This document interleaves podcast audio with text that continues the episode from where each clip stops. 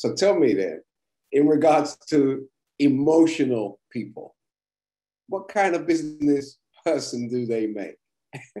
and how do how does one intellectualize their emotions? Man, that's a woo. First of all, I want to answer the first part of that question. Emotional people do not make good business people.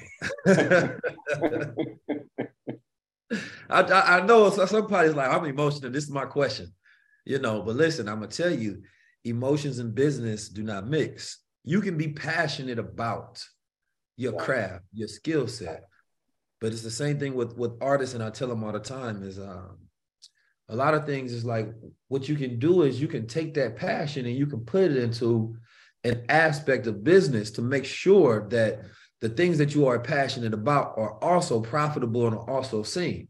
So let's say an artist, because artists are the most emotional type of business people, right? And artists create a product, but they take all of their creativity and they put it into the art and none of their creativity into the business model.